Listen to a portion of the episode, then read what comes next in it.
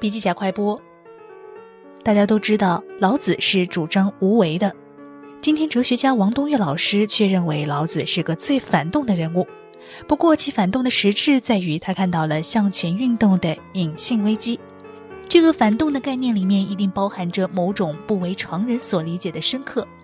比如，越低级的物种存在度越高，越高级的物种存在度越低，能力越强，灭亡速度就越快。人类作为最高级的物种，正在面临着最严重的生存危机。王老师指出，如果人类对老子当年提出的这个问题不能做出系统反省，如果人类不能建立新的世界观，人类不能建立新的文明结构，人类生存将前景黯淡。好了，深度学习还需关注微信公众号“笔记侠”，阅读完整版笔记还原。